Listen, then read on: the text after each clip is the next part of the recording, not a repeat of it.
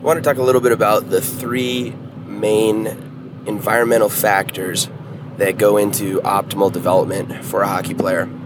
Um, and believe it or not, there's actually some debate as to the validity of some of these. I've always kind of considered these to be no brainers. Um, but uh, apparently, there are people who feel differently about this. So, I figured it'd be a good topic to bring up and uh, share my opinion on this. And I say that strongly, this is my opinion. Um, and I'm not saying that these are the only three factors that matter or that make a difference, but in my mind, these are the three factors that make the biggest difference. If you really want to set up an optimal environment for your hockey development for your players. Um, now, when I talk about environment, I'm not talking about um, you know individual skill development or team development or how to set up systems and structure systems and teach. I'm talking about environmental uh, environmental characteristics.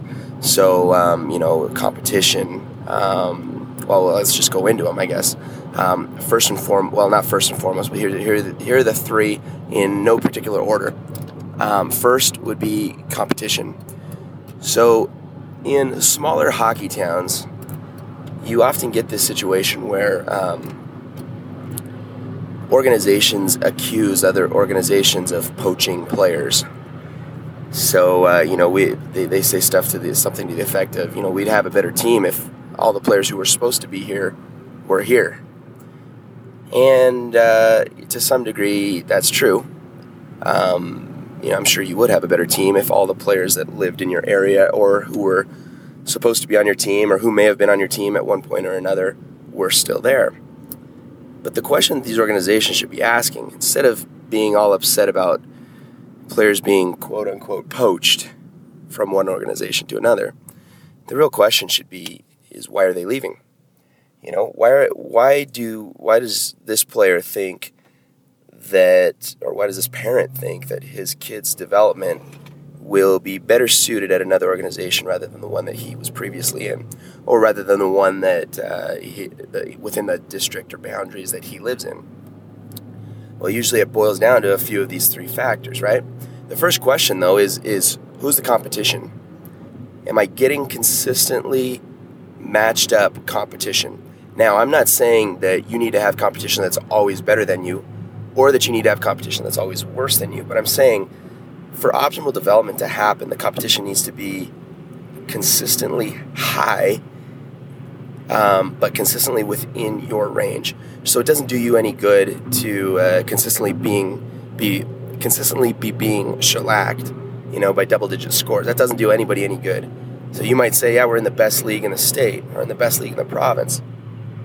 But are you competitive in that league? Maybe you are, maybe you're not. So, um, you know, in the sense of, you know, players being poached or players leaving one organization for another, the first question is, well, what what league are these both organizations playing in? Is the competition better in one than another? If it's blatant, you know, if this is we're talking like a house organization being upset that kids are being recruited to a travel program, there's that doesn't make any sense in my mind at all. How can you even be upset about that if you're not offering a travel program. So the very baseline of this is make it sixes. Get you know be be comparing apples to apples.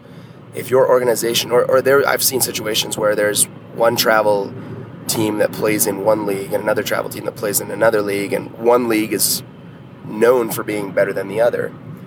And so, you know, I say the same thing to them. You know, if, if you're not in, in the same league, how can you complain when some of your top end guys go to a place that's got stiffer competition, especially if they're eating up the, the league in the in the place that they were currently playing.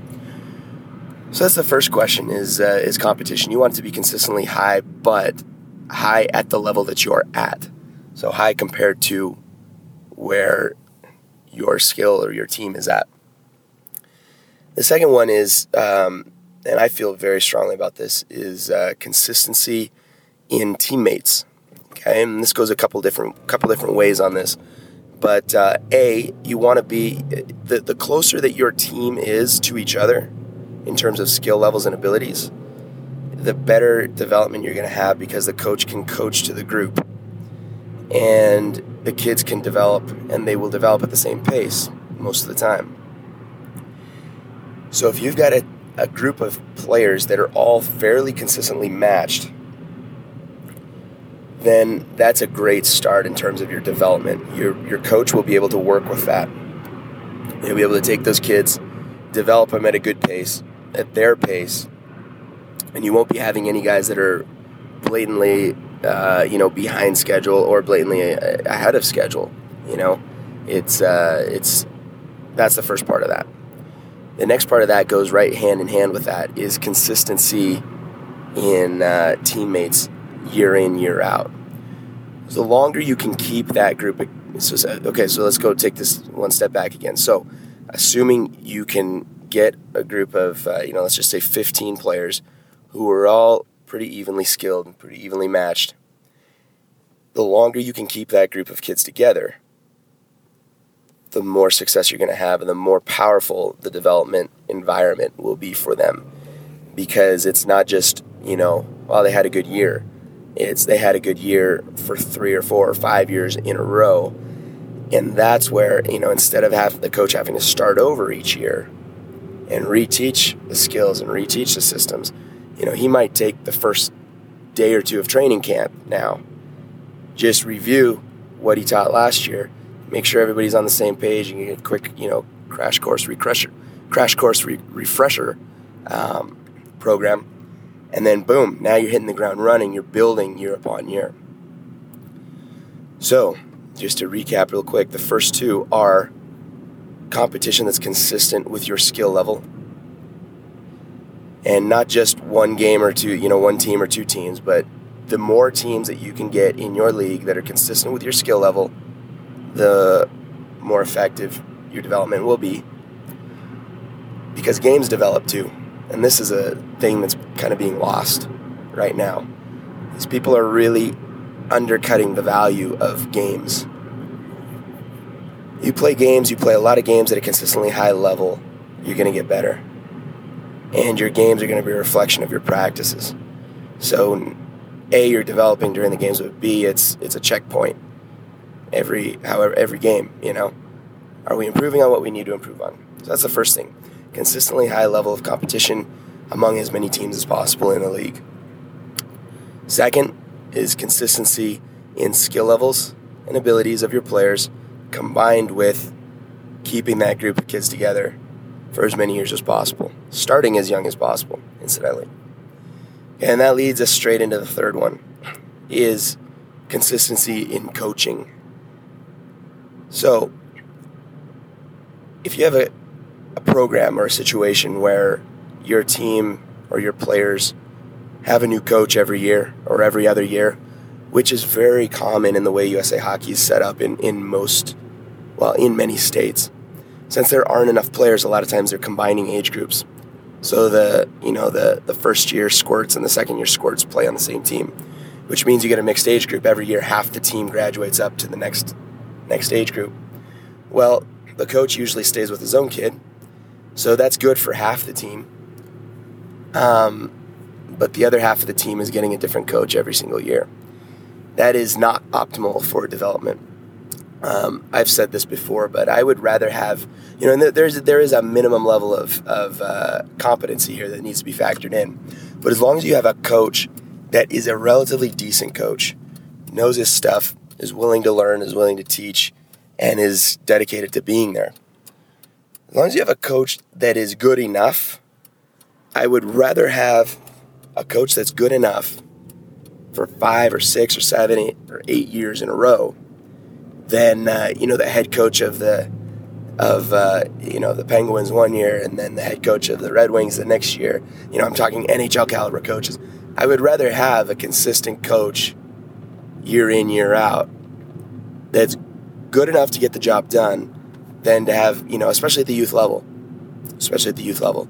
I'd rather have that than have uh, you know some star-studded coach, but a different star-studded coach every year for five years.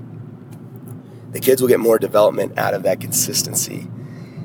So those are, in my mind, those are the three factors that if you really want to have optimal development, if you really want to set up an environment where your kids, will have the best case scenario and the best growth, and the best time with their hockey career.